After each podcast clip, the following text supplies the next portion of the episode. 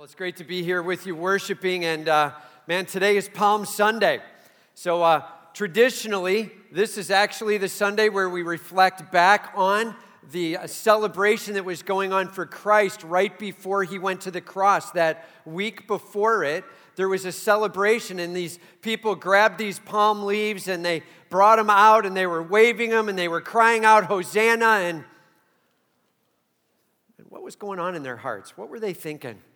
Uh, what were they actually all about? What was their passion and their hunger? And that's a little bit of what we're going to look at today and get that to launch us forward into this Passion Week. And so turn with me, if you will, to John chapter 12, starting in verse 1. John chapter 12, starting in verse 1. We're going to actually look at the passage right before the passage uh, that was all about the palm branch celebration. All right?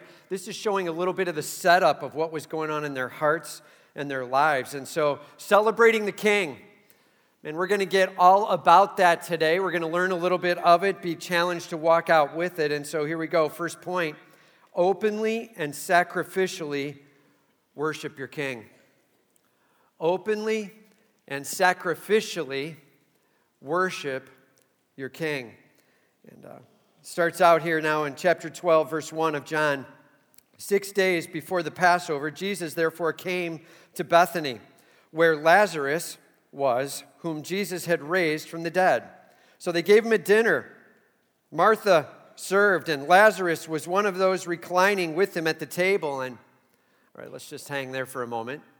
And uh, so this is kind of a story and narrative flow. It's giving us a little bit of understanding of what was taking place and it starts out six days before the Passover.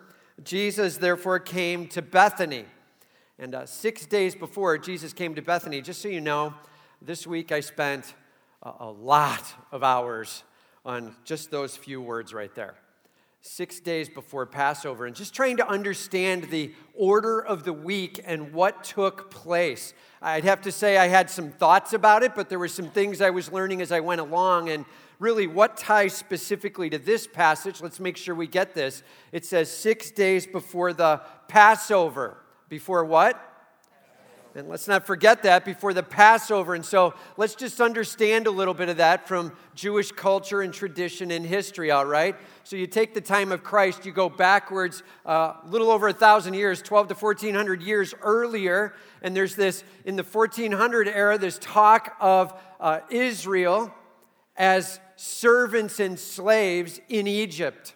And they're not liking where they're at, they want out. In fact, God has them there for 400 years, and then it's time to be released out. And so God has a plan on that. He walks through 10 plagues, right? So some of you are remembering the story now as we walk through this. And there's 10 plagues, and they're in Egypt. And the 10th one is the one when they're finally released. In fact, God tells Moses, All right, here's the plan. I need you on the 10th of Nisan, that is not a car, that is a month, all right?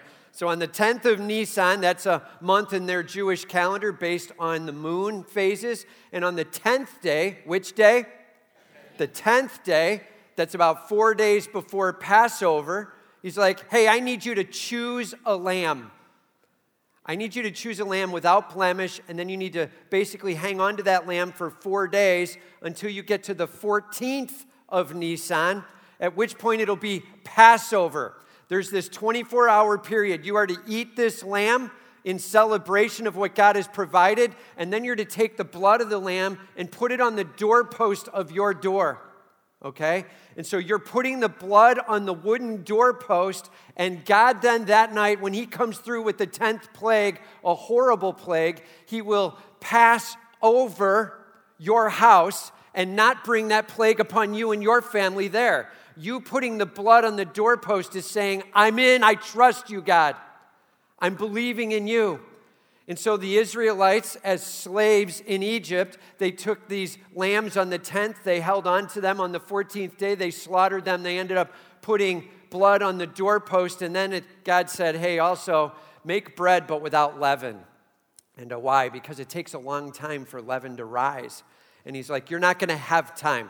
Get your belt set, get your shoes on, get unleavened bread because all of a sudden the decision will be made to release you, and I need you out of Egypt.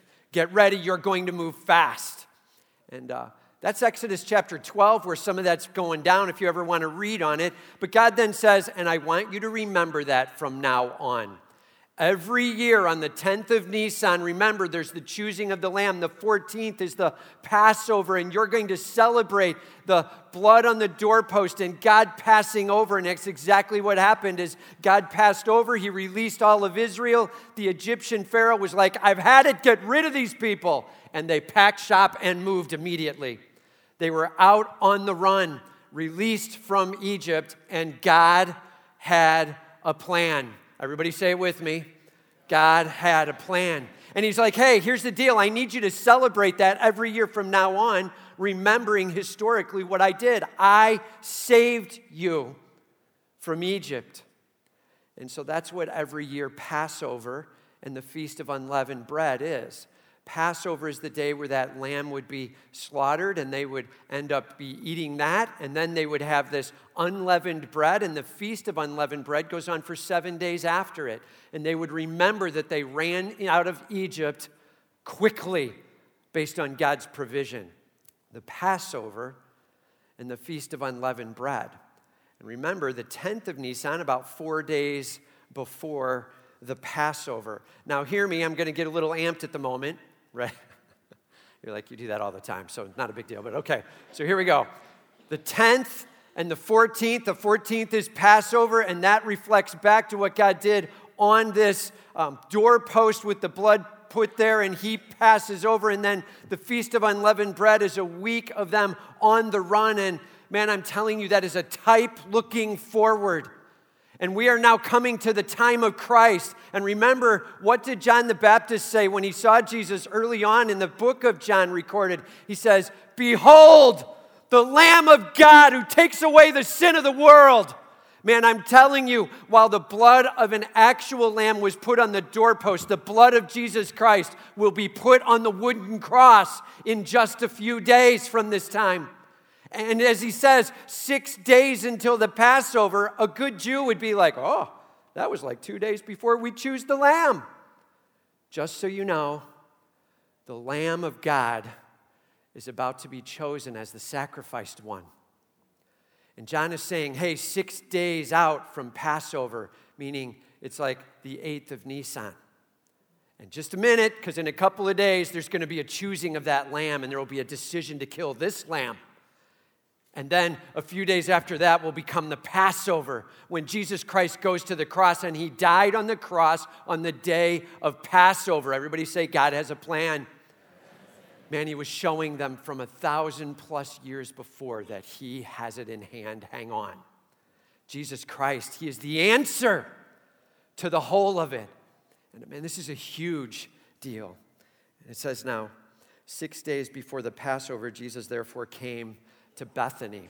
And uh, please note, Bethany, it says in John chapter 11, is about two miles outside of Jerusalem. And why did he go there?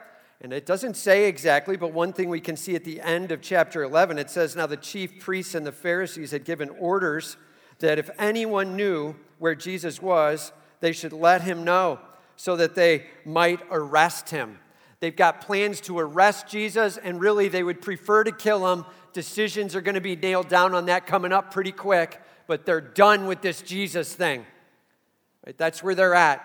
And so it says Jesus then went to Bethany. He gets a couple of miles outside of Jerusalem. And uh, remember the Passover and the Feast of Unleavened Bread, this massive celebration every year that the Jews are all to remember. They rally to Jerusalem for it. So the crowds are thronging. They're starting to pour into Jerusalem from all over Israel. So Jesus bails out over to Bethany. And he's spending a couple miles away from Jerusalem, a little bit of downtime. That's what we see going on here. It says, Bethany where Lazarus was, whom Jesus had raised from the dead. Now, here's the reality we get used to walking through the Bible and we get used to reading things. And then we read something like that, and we're like, oh, yeah, right. You know, when he raised Lazarus from the dead, that thing. And we're just all like little matter of fact about it all. And man, hear me, this guy was dead physically and brought back to life. People are stunned by the power Jesus has. I mean, yeah, he can turn water into wine, but you know, he's just toying around with liquids. And yeah, well, yeah, I mean, he can he can say some nice things to people and they're getting some change in their life, but you know, anybody can really talk to the heart a little bit and well, oh, okay, well, it's kind of hard to argue with some of the blind stuff and some of the lame stuff. That's getting a little harder and he has power over death and sin. Jesus Christ. Amen. Praise God, man. So when we read that this is Lazarus who was raised from the dead, man, don't ever just get used to that. Make sure that stuns you every time. Your God, who is the author and perfecter of your good faith, Jesus Christ, He is also in charge of life and death it says that he raised Lazarus from the dead. And uh, so Lazarus is hanging out in Bethany. If you go back to chapter 11 in the beginning, Jesus walks through that whole experience with Lazarus and raises him from the dead. This wasn't a raising from the dead where he like fell back dead right away. He's like hanging out in Bethany, living with his family. And so Jesus goes back to Bethany to visit him there. And uh, it says, So they gave Jesus a dinner for him there because that's what you do when you see someone who's just raised your family member from the dead. You want something to eat? Right? Like they're celebrating the awesomeness of Jesus Christ here. You've got to remember this is a party that is knock down, drag out, super celebratory, right? This is one of those moments. Remember back, Mary and Martha, they were a part of it. They're sisters of Lazarus. And so they're like not really believing Jesus has power over death. And so they come to him and they're like, if you'd have gotten here earlier, you know, you, you, you missed it. And not being here when he was sick, man, now we can't see him again. And we miss him. And, and Jesus is like, man, you don't know who I am. And uh, he shows them his authority and power as he raises Lazarus from the dead. Now, this crew of Lazarus and Mary and Martha are together and they're having a dinner for Jesus. It says Martha served because that's what Martha does, right? And uh, if you look at Mary and Martha and you look at the little bit of the story there, Martha's the one serving and Mary's the one worshiping, and Martha gets all upset that, remember this story? And, and so it's happening again here, but just so you know, this isn't a bad moment. Martha's serving here is actually like, Jesus, I love you and I'm thankful for you and you are awesome. And she's bringing her giftedness to a celebration of Jesus Christ. And Martha serving, and Lazarus was one reclining with them at the table, because that's what he does. I don't know. So he's, so he's laying back. I love that John wrote that in there. I'm not exactly sure what point he was trying to make. In part, he was trying to say he was uh, one of the honored guests because he was reclining with Jesus. Um, who knows if he was making other comments about not helping in the midst of that, but. Uh, reclining with him at the table. Mary, therefore, took a pound of expensive ointment made from pure nard. And uh, we don't have this, okay? But this is a super expensive perfume, quite possibly in liquid form. It would have been about 12 ounces of straight liquid perfume, super expensive. And uh, she took this perfume, this massively expensive ointment, and it says, She took it and anointed the feet of Jesus and wiped his feet with her hair. She took this super expensive ointment and she put it on his feet. What's up with that? And look, it's not really in our culture, right? If you went over to your friend's house and they started pouring, pouring perfume on your feet, probably wouldn't go back to your friend's house again, right? And, uh, but this is something that's very respectful and very honoring. In fact, if you go to Mark chapter 14, you don't have to turn there, but that's another one of the passages that mirrors the same story. And there it says that the ointment was poured on his head. It says the ointment was poured on his head. And in fact, we actually see after it, he says that she has anointed his whole body in Mark. And so we know here it's not just his feet. She started with his head and put it on his head there. That actually was very typical You would anoint a guest with oil on the head. This is saying, We honor you and we're thankful for you to be here. Uh, she continued to anoint the whole body, all the way down to the feet. Now, what you typically would do was just get a basin of water. And you would bring the water over and put that down, and you would have them put their feet in, and you would not be a part of that. You would get a helper with you or a servant with you. They would do the washing of the feet. That's not your job, that's the servant's job. But Mary comes roaring in, drops to her knees after doing the anointing of the head, gets all the way down to anointing the feet, and now she's supposed to be taking water and cleaning, and she's like, Not good enough for you. Water? That's cheap. I'm bringing the best of the best for you.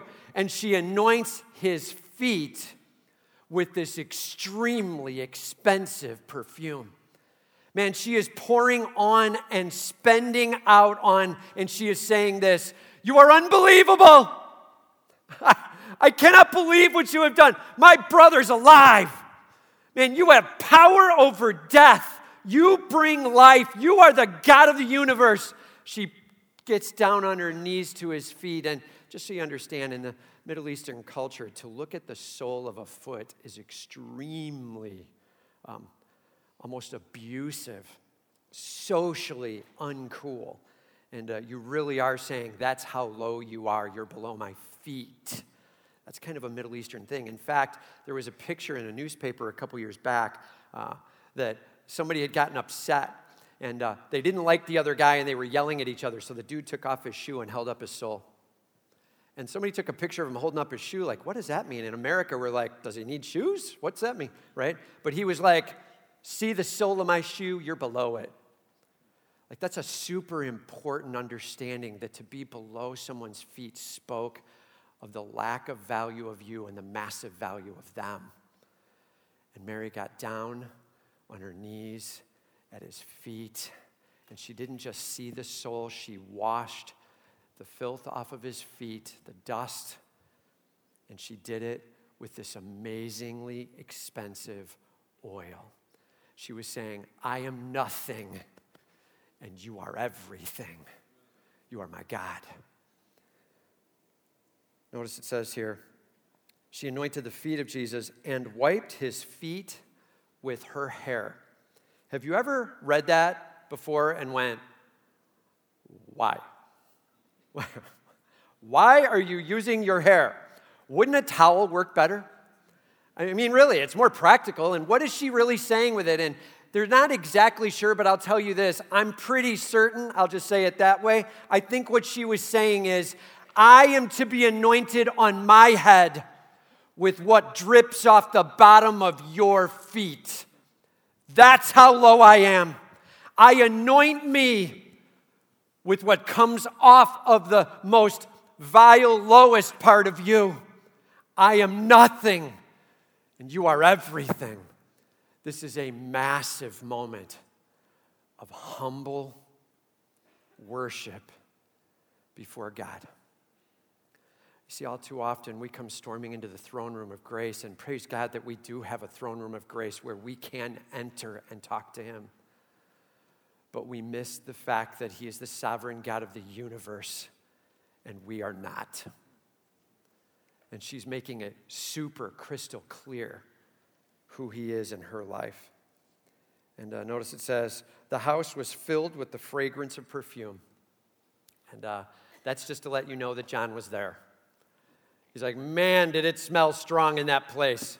And uh, for those of you who are slightly allergic to perfumes or whatever, and uh, you're like, uh, I'm sure I would have had to leave that house. the perfume odor is just filling the whole room and an amazing moment of the odor even making a statement this one is worthy. That's what's going on.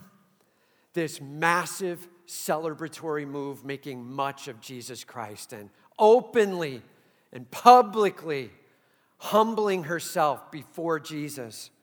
Uh, you know, this past week we had baptisms here. And uh, it was an awesome celebration. We had 64 people baptized last week. We had a couple of walk ons in it, and uh, just a great time to have testimonies pouring out as people openly and willingly stated of the greatness of Jesus Christ in their life. We've had people saved in the last week, in the last month, in the last year, a number of them in the last year here. Just a ton of God doing a huge work. And here's what I loved as people were giving their testimonies, this part just rocked me, man. As they're giving their testimonies and sharing of the greatness of Jesus Christ, each and every one of them unique in what God has done, publicly declaring the greatness of Jesus, there was an effect being had on you guys.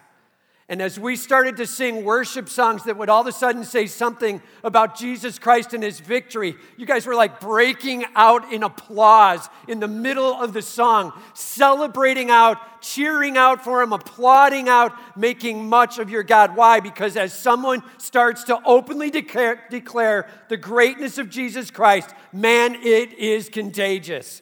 And all of God's people said, Amen. Amen. Man, it is awesome.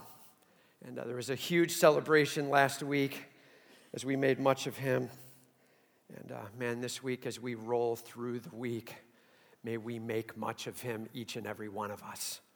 And uh, what's it going to look like for you to be able to openly declare that Jesus is your God? And uh, whatever that looks like, with a family member or a friend, to be able to make much of him. Man, are you willing to sacrifice your time, your possessions, your focus and attention on your Lord and Savior, Jesus Christ? Are you willing? And, uh, Mary changed the whole tenor of the party with her worship. And get ready to worship your God huge this week, celebrating Him with all you've got, preparing as you roll towards Easter, all right? Point number two check your heart. Check your heart when you feel you should limit your worship. Check your heart when you feel you should limit your worship. Starts in verse 4. But Judas Iscariot, one of his disciples, who was about to betray him, and we'll just stop there for a minute. Remember, this is the Apostle John sharing this. This is the Holy Spirit through him revealing out, but this is not John knowing ahead of time that Judas would betray. This is after it all went down, and John's looking back and recording it. He's like, Can you believe that guy was going to betray him like six days later? That's what was coming. And uh, this is looking backward in time and knowing some of what went down. John now reveals out. Judas Iscariot, one of the 12 disciples, so yes, there were 12, and one turned on Jesus, betrayed him, turned him over to the soldiers. He betrayed him for some coins, looking to get some pay from the Pharisees. And uh, this one, Judas Iscariot, whose heart was already sideways with Jesus Christ, he had some things to say about this perfume moment. And uh, he says, why was this ointment not sold for 300 denarii and given to the poor? Why wasn't this sold? This is super expensive. 300 denarii. We're like, I have no idea what a denarii is. Just so you know, one denarii was like a day's wage. So this was like a year's salary in ointment that was poured on his head and feet. Right? Like a year's wages. So let's just call it somewhere in the thirty to forty thousand dollar range of ointment poured on his feet. And Judas Iscariot is like, I'm not sure I'm really good with that. I, I think this was a waste. In fact, why wasn't it sold? And now he ups the ante and given to the poor, right? In fact, if you go to Mark 14, it actually says, and the other disciples started to say the same thing too they were grumbling amongst themselves. Yeah, why wasn't it given to the poor? What is up with that? Are you catching that the disciples following Jesus Christ were not getting what Mary was getting? Mary was understanding something and seeing something, and these guys were like, yeah, what's, what's up with that? How, how come this wasn't given to the poor? That would have been a really good idea. And uh, why was the ointment not sold for 300 denarii and given to the poor? Um, and then John gives a little caricature. He said this not because he cared about the poor, but because he was a thief. you gotta love that. Holy Spirit inspired, right? And uh, he's like, I can't believe that guy left us. Don't, don't be kidded by his statement. This, this was not some really great heart for hurting people. This was because he was a thief. Just so you know, the Greek word for the word thief there is the word klepto. Right? Have you heard that before? And uh, he's like, he was a klepto. That's literally what it says. And, uh, and having charge of the money bag, he used to help himself to what was put in it. He basically would say, Oh, money for helping us as we go. Thank you very much. He puts some in, take a little out for himself. Oh, thank you for, oh, you really appreciate Jesus' ministry. Awesome. I'll let him know that. Thank you. Put some in, take a little out for myself. And they didn't know it was going on. They had no clue where he was at, but he was in this for the profit financially. Everybody say that's a bad plan. And it did not work out well for him, and his plan here was to get privately rich off of something he did not agree with. And Jesus Christ was not someone he was trusting in and excited to be worshiping, so he starts scolding. Why did you waste? And uh, it says that he used to take what was put into it, his heart being revealed as he stole. So I just wrote this down. Um, check your heart. When do I check my heart? I just wrote, dude, check your heart when? Number one, uh, when your pragmatism is more important than your worship, check your heart. When your pragmatism is more important than your worship, check your heart. When you're like, yeah, I know it would make much of Jesus Christ, but think of the good we could do in this world if. Be super careful with that. Man, I'm just telling you a strong indicator that your heart is beginning to drift into the things of this earth and this world is when somehow celebrating the greatness of Jesus Christ is actually viewed as being a penalty, a loss. Man, that is unacceptable. We will make much of Jesus Christ, and it will cost much. We will celebrate our Lord and Savior Jesus Christ. He gets my everything. Nothing will stop me from making much of Him. My Lord and Savior will get it all. Man, check your heart. If pragmatism speaks to you louder than worship, check your heart. Number two, do check your heart when? When Jesus is good with something and you're not. Check your heart. She's pouring this on his head and on his feet, and Jesus isn't saying, Stop, woman, what are you doing? He doesn't, everybody say he doesn't say that. He doesn't say that. Instead, he's like, Let her do this. And he's basically holding out his feet for her to continue. When Jesus is good with something and you're not, check your heart. And uh, when we think we're more righteous than Jesus, man, are we way off base, right? And, uh, and he's like, hey, I really have a few things to tell you, Jesus. You've missed the point, right? And uh, when pragmatism is more important than worship, when Jesus is good with something and you're not, here's number three when you are privately steeped in sin but publicly correcting others, check your heart when you are privately steeped in sin but publicly correcting others, man, check your heart. Do you find yourself to be the voice in the room that's trying to get everybody else to understand what right is, and yet you know deep down inside you are getting eaten alive by a sin and you can't get control of it, and Jesus does not have any of your attention? And be super clear. That is when a heart needs to be checked fast right? And uh, when pragmatism is more important than worship, when Jesus is good with something and you are not, when you are privately steeped in sin but publicly correcting others, check your heart. What do I mean by that? Why am I not worshiping Jesus right now? Why do I think I know better? God, may I get on my knees at your feet.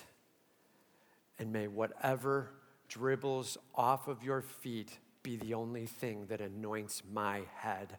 I am unworthy. Man, put your worship in play. Lord Jesus, you're in charge, and I am not. That's what I mean by check your heart. All right. Jesus has a thing to say. Judas has just decided to lead, and it's not a good lead, and Jesus isn't cool with it. So Jesus says, Leave her alone so that she may keep it for the day of my burial.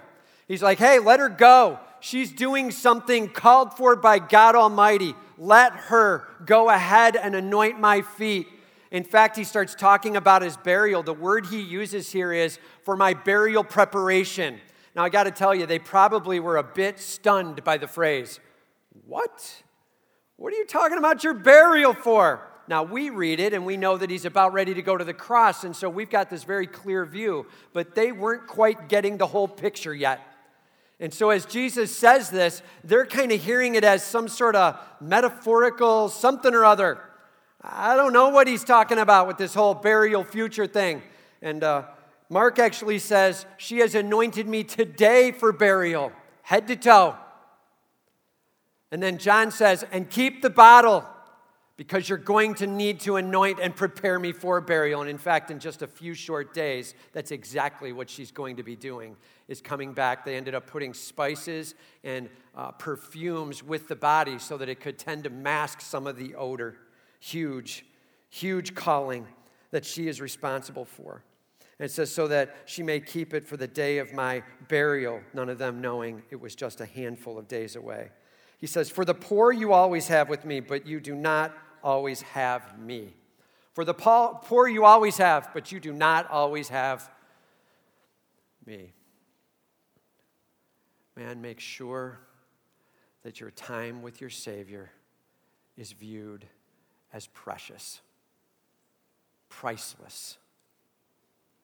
There is nothing else like it. Uh, easy for us to get all caught up in the physical nature of this world and to lose sight of our Lord and Savior, Jesus Christ. And, uh, all right. So, when I was growing up, uh, a number of years ago, this will date me a bit.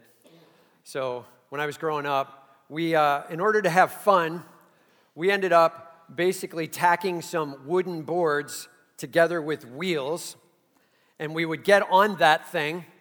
Uh, we called it a go kart right? Think of that name. Just let that break down for a moment. Go kart. Is that the most non creative name you could have ever come up with? Well, we put wheels on it, it should go. Let's call it a go kart, right? And so we would get on this thing and we would actually take a ride for it. Of course, the wheels were just tacked on, so there was no way to steer. It was really a death cart, but otherwise, we, we would get on this thing and go after it. And uh, somebody ended up having the genius idea hey, I saw this somewhere where you can take a lawnmower engine and attach it on the back. And you can hook up the engine to the wheels. And I have no idea whose dad ended up helping get this thing going, but somebody's dad did. And we got this thing going where we actually had a cart that could run with a lawnmower engine on it. The problem was really like a motorcycle, you kind of turn a throttle on a car, you push an accelerator. On this thing, well, it's a lawnmower engine behind you. So, so it was a death cart, really. So you had to lean back and you would grab the throttle and you would push on the throttle with your thumb and it would start to get the engine revving up and you would start moving really fast and you would push that as hard as you could. It would end up hitting against this piece of metal that would stop it. They call that thing a governor right? And so you would push it up against this governor to go as fast as you could. And, and it kind of limited out at a pretty low speed, really. It couldn't move a lot more weight very well. And so one of the kids finally figured out that metal thing is getting in the way all the time. And so they busted the governor off, and all of a sudden you could push it all the way back, and man, were we cooking for one day, right? it's not a good move. But the governor was the limiter on the engine running. Hey, man, do you have a governor on your worship? Do you have a governor on your worship that just stops you and runs you at a very slow speed. maybe it's pragmatism, just trying to be good to the people around me, and, but it causes me to get off of who Jesus is. Maybe you're actually trying to handle the rights and the wrongs of things, and, and all of a sudden your self righteousness is putting you in check and you don't even realize it. Right? Maybe in the end, it's just all about you and what you can get. And if it's not somehow a benefit to you, then you're out. And man, is your worship have a governor on it? Putting your speed, your power, your amped worship in check. It is time to unleash the worship. Man, let it go. Have a blast making much of your God. Celebrate Him. Nothing's gonna stop me. I'm in with making much of my Savior. He has gone to the cross. He has died for me. He has risen for me. He is the author of life. He is the creator of all. He is the sustainer of everything. Man, I'm telling you, when he went to the cross, he conquered death, he conquered sin. He is the Almighty God. He deserves us at his feet, making much of him. Amen. Amen. So, how are you doing with your worship? and check your heart. Is there a governor on it? Time to unleash and go hard after him with all you've got. Number three, celebrate Jesus and all that he has done and will do. Celebrate Jesus and all that he has done and will do. And, uh, it says, when the large crowd of the Jews learned that Jesus was there, what large crowd? Remember, this is the Passover and the Feast of Unleavened Bread, and they've all come from all over Israel to hang out in Jerusalem and celebrate the Passover and the Feast of Unleavened Bread. They're not there to celebrate Jesus necessarily, they're there to remember back to the salvation out of Egypt, but they're all in town. And now the word begins to spread. The large crowd of the Jews learned that Jesus was there. They came. I love this statement not only on account of Jesus, but also to see Lazarus. Man, is that a high billing, huh? Like, hey, I'm here to see Jesus. Well, Jesus and Lazarus. I really want to see Lazarus. And why? It says, when he had, whom he had raised from the dead, the word got out. Dude, have you heard about this guy? Have you heard about Lazarus? No, I don't know what you're talking about. No, dude, seriously, you haven't heard about Lazarus? Like last week, they raised him from the dead. Jesus was out there. He's like Lazarus. And all of a sudden, the dude walks out in the, he's got the stuff still wrapped around him. He was put in the tomb and he came out alive. They're like, come on. He's like, I'm not kidding, dude. For real. They're like, no way. Yeah, he lives over in Bethany. We should go see him. If maybe you want to go check him out. Really? And then all of a sudden the word gets out. Jesus is there too. And they're like, all right, we got nothing better to do. We're hanging out to just wait for the Passover. Let's go over there. And so they all go over and they're meeting up with Lazarus and Jesus and they're talking and they're sharing and they're laughing and they're saying, like, Lazarus, what was it like? That's how much I know about what he answered. I have no clue. That had to be the first question, though, right? What was it like to be dead? What did you see? When did you hear his voice calling you? When did you come back? What was it like as you came out of the tomb? And I love Jesus' answer when he did come out of the tomb. They're like, get the stuff off of him and give the guy some food. Right? Like, it's time to re- embrace this. This is real. He is alive. Man, let's celebrate his life now. And uh, it says here the chief priests made plans to put Lazarus, Lazarus to death as well. They're like, all right, now we're going to have to kill him too. Can you? There is a point where you need to check your heart, right? And they're like, hey, this Jesus guy, I don't really like him. I don't like what he's saying. I think he's implying he's God, and, and, and, and it's time to kill him. Blasphemy, right? And then Lazarus comes back from the dead and people are hearing and they're now trusting and believing. It says right after it here, because on account of him, many of the Jews were going away and believing in Jesus. People are like, I don't know if I believe in Jesus. And they're like, Seriously? Have you seen Lazarus? The dude was dead and now he's alive, man. There are eyewitnesses. I'm telling you, you got to believe what Jesus has. He has authority and power. They're starting to be a witness as they're trusting in him. And the Pharisees are like, kill him. This is just not working well for our plan. Man, how do you know when to check your heart when your plan is more important than God's plan? You are in big, big trouble. And these guys are like, I'm telling you right now, we need to have our way be the way. We need to figure out how to kill this guy. And we need to figure out how to kill Jesus. And we got to end this whole insurrection that's going on. And that's where we need to head. And notice it says right after it, then in verse 12 The next day, the large crowd, remember the one that came roaring in to see Lazarus, the large crowd that had come to the feast heard that Jesus was coming to Jerusalem, so they took branches of palm trees and they went out to meet him, crying out. Who were these people that were celebrating Jesus Christ? These are the people who saw Lazarus alive. These are the people who had come to Bethany and they've been blown away by the greatness of Jesus Christ. These are the people who met Mary weeping on her feet, at his feet, the oil dripping off of him, her saying, I'm not worthy these are the people who were stirred because they met someone impassioned for Jesus Christ. That's who they were, man. And they're fired up to make much of him now. That's celebrating the Savior. Man, here's the deal. This is the plan. Are you ready? Real question now. Are you ready?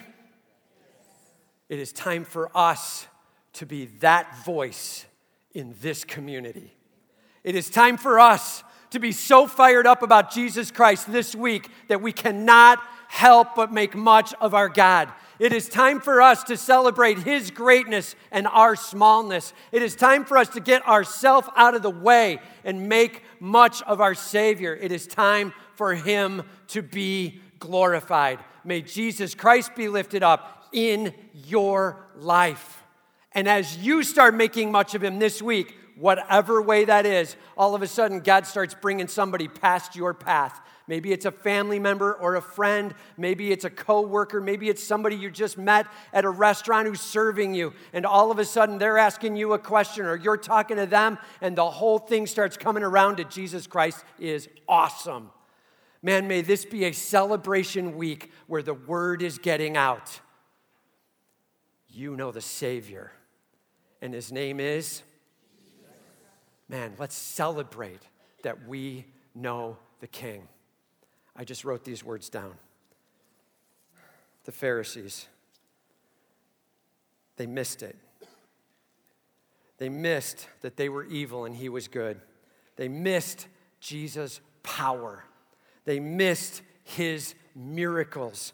They missed the joy that comes with knowing him. They missed the celebration and they missed the worship. You and I, we can bring all that to bear. We have a calling to make much of Jesus Christ. And so here's my request get this God had a plan. And the Passover was the day that Jesus Christ would be our Lamb of God, His blood shed for me, Him for me. Everybody say, Him for me. Him for me. And it moves to him dying for me, him rising from the dead for me, we celebrate life in Jesus Christ. We have hope. He tells us that we will be with him eternally if we believe in him and we confess him as Lord. If we believe he is risen and we confess him as Lord, man, there is salvation in Jesus Christ. And all of God's people said, Man, as we get ready for this Easter week, we are here to make much of our Lord. What do you need to let go of? To continue to make much of Him. What sin needs to be set down? What celebration needs to be picked up? What family member or friend can you be praying for? That God can get all the glory. Are you ready to be one of the members of the crowd? who makes much of Jesus Christ and others come to believe and celebrate in him. That's our call. Right? So here's what I'm going to do I'm just going to ask the ushers if they can come on down, and we're going to have the worship team come on up. And we're going to take a little bit of time right now in prayer. And the ushers are going to come down and they're going to pass some things down the row, some cards down the row here. These are some invites to the church. Man, here's what I would request. Let's have every single person take one of these stacks, all right? There's a couple of cards in it. And uh, so every single person take a stack. Who's taking a stack? Okay, every single person take a stack. It's an invite to the church. Use this strategically to give to someone you know or love who you might be able to invite to this church. Here's my request please don't make this someone who goes to another church where they've got a church home and they're fired up and they're going there and it's all about Jesus Christ and they're in. Let that be. That's great. Praise God. But this invite is about, man, if you don't know Jesus, we are going to have this unbelievable celebration going on. You don't want to miss out. Please hear what I just said. Here's what I did not say. Hey, you want to come to church with me next week? Don't say that. Everybody say, I won't say that. You know why? Let me take a card here, bro. You know why? Because when you say church, uh, they don't know what you mean. Let's have a celebration next week.